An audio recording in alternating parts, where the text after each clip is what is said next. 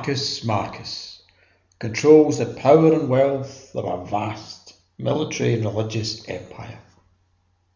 Yet one horrific crime threatens to destroy everything in his world. Addled by drugs and grief, Marcus Marcus begins a trans-dimensional journey that will ultimately force him to confront a dark and devastating truth.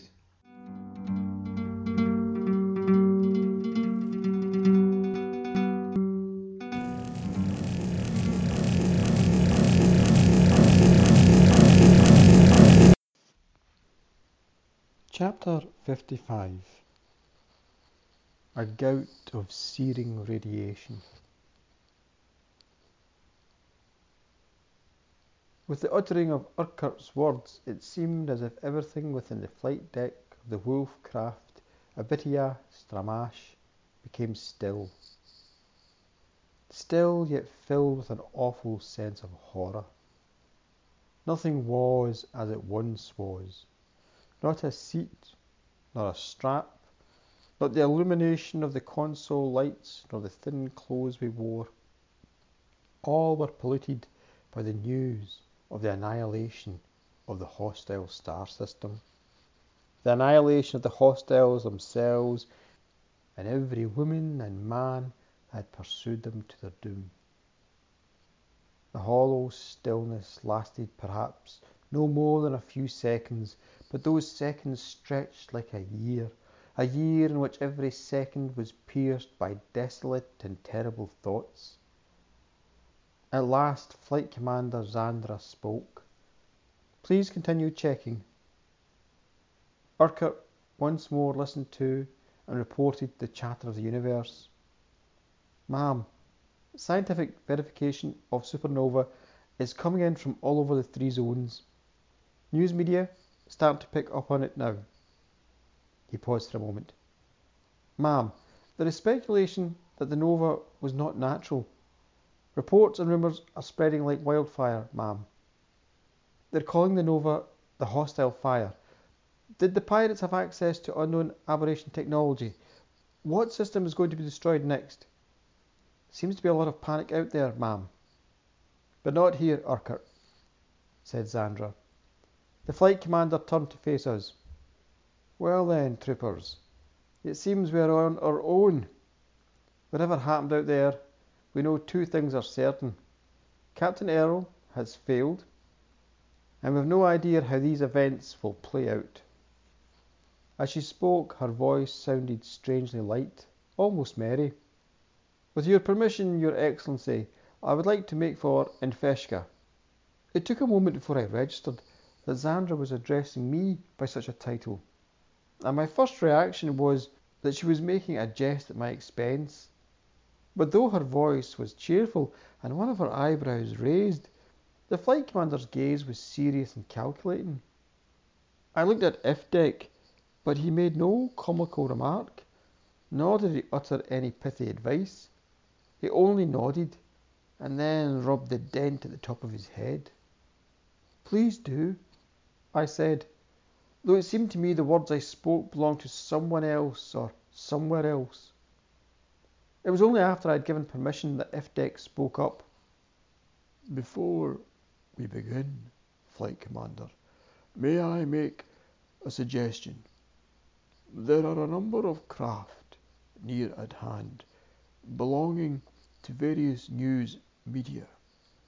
Perhaps we should invite each to embed a news team with one of your Wolf craft fleet. I am sure our returning a Sajan ruler to his rightful inheritance would be a newsworthy event. Zandra smiled at Ifdek. Very clever, trooper. We get favourable publicity and also make it harder for anyone to attack us. Urquhart, please send out invitations and inform the other Wolfcraft to treat the civilian guests with all possible courtesy.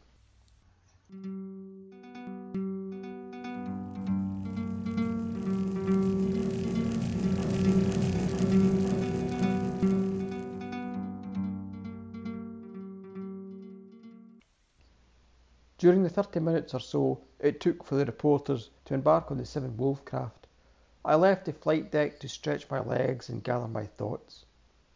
I could not focus though. I touched the corridor wall, marvelled at its solidity, nodded at the icon of a minor divinity, smiled at a crew member who said, May I pass, Your Excellency? Laughed as I wondered how best to break the news to Numa that I had become a sovereign power. Remembered that my wife and I were divided by bitterness and betrayal. Then, in an instant of grief and anger, realised that Numa and I were separated by something far more powerful and utterly irreversible. If Iftek was standing in the corridor. He may have been standing there all the time. I could see he was preparing to speak, but I shook my head angrily. He understood and did not use the title that had been laid on me. Mr. Marcus, he said, the Wolfcraft are ready now. It may be helpful if you say a few words before we set out to recover your inheritance. He smiled, shrugged, and rubbed his head. Okay, I replied bitterly. What would you have me say? Iftek frowned. Mr. Marcus, this has been an awful day for you. I could write a statement on your behalf, if that would be easier. Do not patronize me, Iftek. We have waded through blood together, obeying the orders and following the stratagems of Captain Errol, and look where it's led us. So I can do this. I have to do this. No one else can. I returned to the flight deck, my anger growing with every step. And yet something else was taking form in me too. For that is the nature of terror and shock. To survive unprecedented horrors, a man must change, even if only for the seconds it takes to make an escape. In the aftermath of that distant star's holocaust, Zandra had begun to carry her command more lightly, while the coarseness of Iftek had changed to something more subtle and sharp. I too was changed. As I strapped into a seat and accepted the headphones and mouthpiece from Urquhart, my grief and bewilderment gave way to a growing sense of triumphant clarity. Flight Commander Zandra opened communications with the other Wolfcraft. Troopers, she said, one mission has ended in failure today. The populace of the three systems are shivering with fear, but the divinities have found us a new mission. We will regroup in Infeshka, return its rightful ruler to power, and prepare to destroy any of the hostiles that remain. Let's hear it for His Excellency, the Sagean Prince.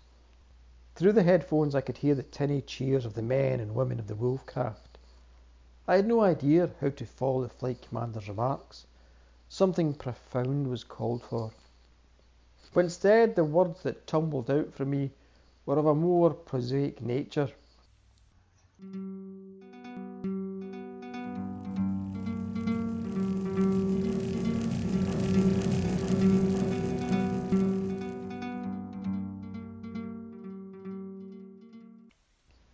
Thank you, I said. Some have had their lives stolen today, just as my father had his life and his land stolen. But I am your prince now, your loyal and true prince, and by all the gods and goddesses of divine earth, I promise you this. We'll get our revenge, my lovely lads and lassies, so strap in tight, and we'll be in Infeshka before the bastards have had time to drop their pants and shit. Zandra touched a button, and I could hear the cheers and laughter ringing out through the overhead speakers.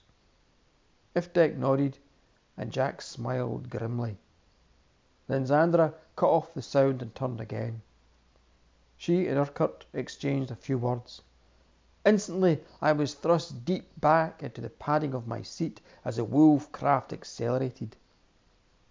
I could not speak, was barely able to breathe. My vision blurred and my brain felt as if it were being pounded against the wall of my skull. But the pain and the weight and the blur of lights and shadows only added to my sense of exhilaration. Up to that moment, my life had been increasingly constricted in a tangle and twist woven from the exploits of Numa and Captain Errol.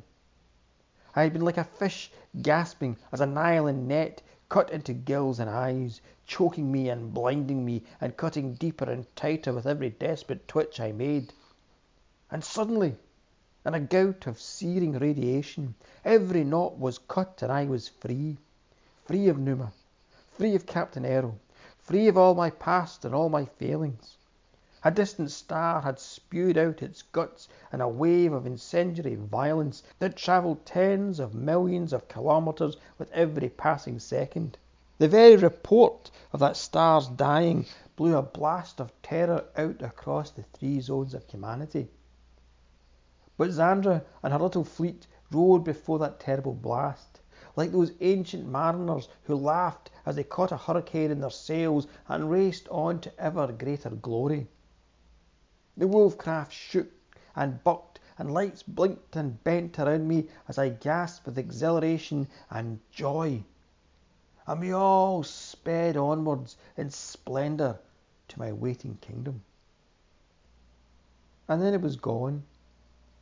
All that joy and triumph and hope was blown out from me as swift as the subatomic particles of that dying star. I gasped with shock and opened my eyes. The Wolfcraft and all its occupants were gone. I was lying on dirt with fury, humiliation, and shame burning white and wicked in my heart.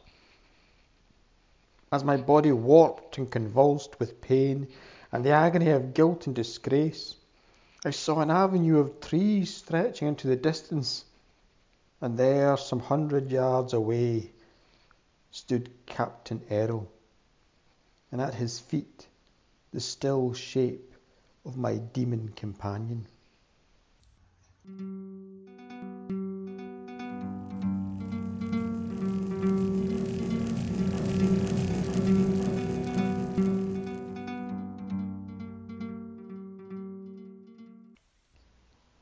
Thanks for listening to this latest episode of Marcus Marcus and the Hurting Heart. It got very dramatic there and it's going to get even more dramatic, so stay tuned. Mind tell your friends, your family, your ancient enemies about the story. You can promote it on social media, you can rate and review it, you can support my work by making a donation to my coffee fund. The details are in the episode notes. Mind look after yourselves. We know what we have to do. We're still not quite through this pandemic yet. So keep your distance wash your hands, use your face masks when you have to, get vaccinated.